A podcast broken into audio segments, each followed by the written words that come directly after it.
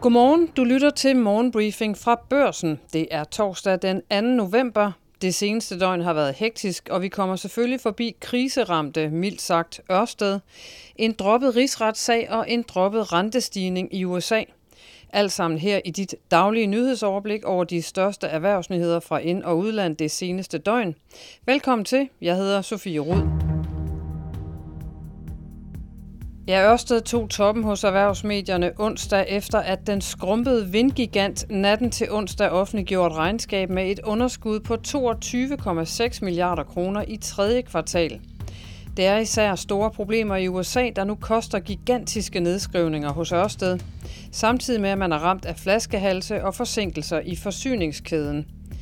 Alt det har nu ført til nedskrivninger på 28,4 milliarder kroner i den amerikanske portefølje, Energikæmpen har også besluttet sig for helt at stoppe udviklingen af to store havvindprojekter i staten New Jersey. Så nu skal kapitalstrukturen og ambitionerne ses efter i sømne, og investorernes tillid genoprettes, lyder det fra topchef Mads Nipper i børsen i dag. Han siger blandt andet, det gør vældig ondt, selv sagt også, at de nedskrivninger, vi skal lave, er så store. Det er tungt. Det er der ingen tvivl om, siger han. Ørsted-aktien, der i forvejen har været under stort pres, dykkede her efter 25,7 procent onsdag efter milliardnedskrivningerne og de droppede vindprojekter. Og kursreaktionen er færre, vurderer Helene Kvilhaug Brøndbo, som er analytiker i norske DNB Markets. Hun siger, Skeletterne vælter ud af skabet nu, Investorer har været bekymrede for projekternes profitabilitet og kapitalstrukturen i Ørsted, og Ørsted visker en stor del af tavlen ren ved at adressere problemerne. Men der er stadig to ting, som selskabet mangler at kommunikere, siger Helene Kvilhaug Brøndbo. Først og fremmest mangler hun svar på, hvad Ørsted vil stille op med sine ambitiøse vækstplaner. Og dernæst mangler hun svar på, hvad selskabet vil gøre for at forbedre sin kapitalstruktur. Læs meget mere om Ørsted i dag hos Børsen, og vi vender tilbage til virksomheden sidst i denne briefing. Anden store dominerende historie det seneste døgn handler om Rigsadvokatens beslutning onsdag om at droppe straffesagerne mod den tidligere chef for Forsvarets efterretningstjeneste Lars Finsen og tidligere forsvarsminister Claus Hjort fra Venstre. Onsdag meldte anklagemyndigheden ud, at sagerne ikke kunne føres, fordi de bygger på klassificerede oplysninger, som det efter en række kendelser i højesteret ifølge myndighederne ikke er muligt at fremlægge i retten. Men den forklaring undrer flere juraprofessorer. En af dem, professor i strafferet Lasse Lund Madsen fra Aarhus Universitet, siger til børsen, Højesteret har netop taget højde for, at dørene ville kunne lukkes under behandlingen af sensitive, ikke offentligt kendte detaljer og oplysninger, men det giver selv sagt ikke mening at lukke dørene for almindeligheder og offentligt kendte oplysninger, siger Lund Madsen til børsen. Og FVM-regeringen skal absolut ikke regne med, at der er sat punktum i et af de mest opsigtsvækkende retspolitiske dramaer i nyere tid.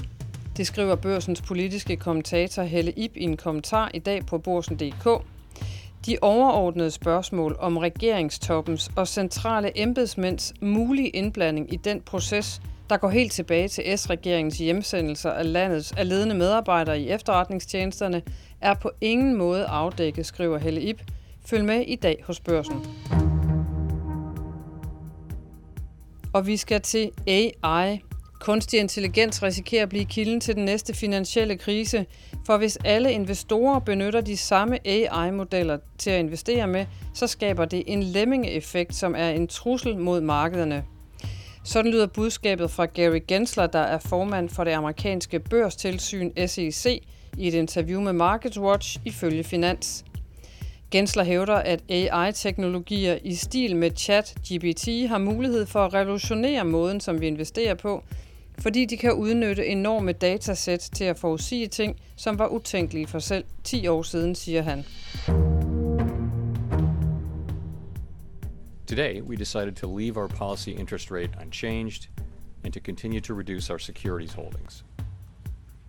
Given how far we have come, along with the uncertainties and risks we face, the committee is proceeding carefully.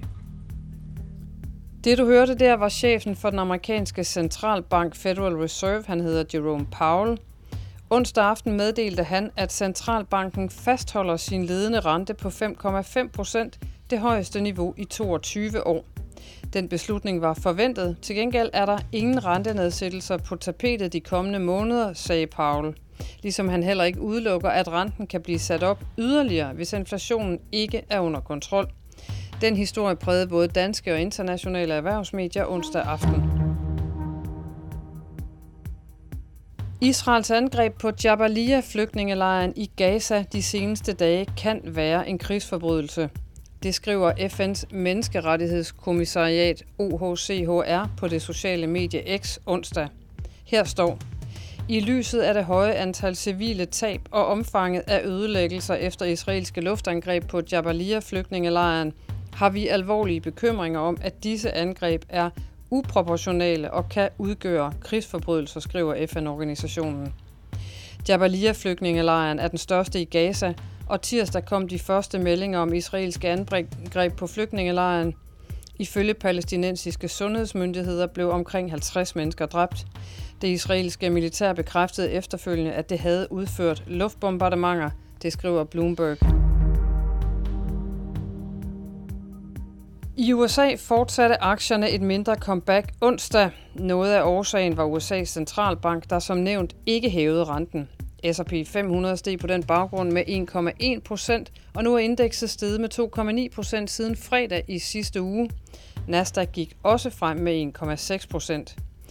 Herhjemme lukkede C25 onsdag med et fald på 0,16 procent. Flertallet af de danske eliteaktier lukkede i plus i onsdagens handel, men det var ikke nok til at sikre et positivt afkast til indekset på en dag, hvor Ørsted-aktien kørte ud over skrænten og lukkede med et massivt øh, kursfald, som nævnt på mere end 25 procent.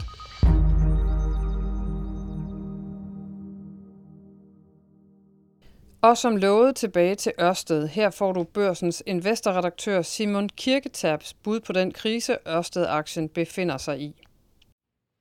Det, vi ser i Ørsted, er et børskollaps. Ikke bare en aktiekrise, men også en tillidskrise mellem selskabet og dets investorer. Fra at være en eftertragtet aktie og meget højt prissat for bare tre år siden, er verden vendt fuldstændig rundt. Snart, jamen der er nærmest 80% af børsværdien jo væk. Det sker på en cocktail af flaskehalse i forsyningskæden, høje renter samt kraftigt stigende priser på råmaterialer og komponenter, som har gjort det markant dyrere at opføre de kapitaltunge havvindparker. Og det gør det ganske enkelt sværere at regne projekterne hjem. Særligt i de projekter, hvor man har aftalt en fast afregningspris på strømmen, der skal produceres, og det er Ørsted ramt af. Men der, hvor investorerne bliver rigtig nervøse, det er, når de begynder at tvivle på kommunikation fra selskabet. I forsommeren, der inviterede Ørsted til kapitalmarkedsdag og efterlod investorer med det indtryk, at der var styr på sagerne. I august, der kommer de så med en højst overraskende nedjustering, hvor at der nedskrives for 5 milliarder kroner på de her projekter, og en advarsel om, at det kan komme op på 16. Nu står vi så i en situation, hvor selskabet natten til onsdag i en børsmeddelelse springer den ramme fuldstændig og nedskriver yderligere 28,4 milliarder kroner og stopper to store udviklingsprojekter i USA. Investorerne, de spørger naturligt nok, hvad bliver det næste? Og når Ørsted selv begynder at nævne kapitalstruktur, så ringer alarmklokkerne. Ender det her med, at selskabet skal ud og rejse kapital i børsmarkedet? Det bliver sjældent et særligt kønssyn, når forretningen samtidig er i knæ.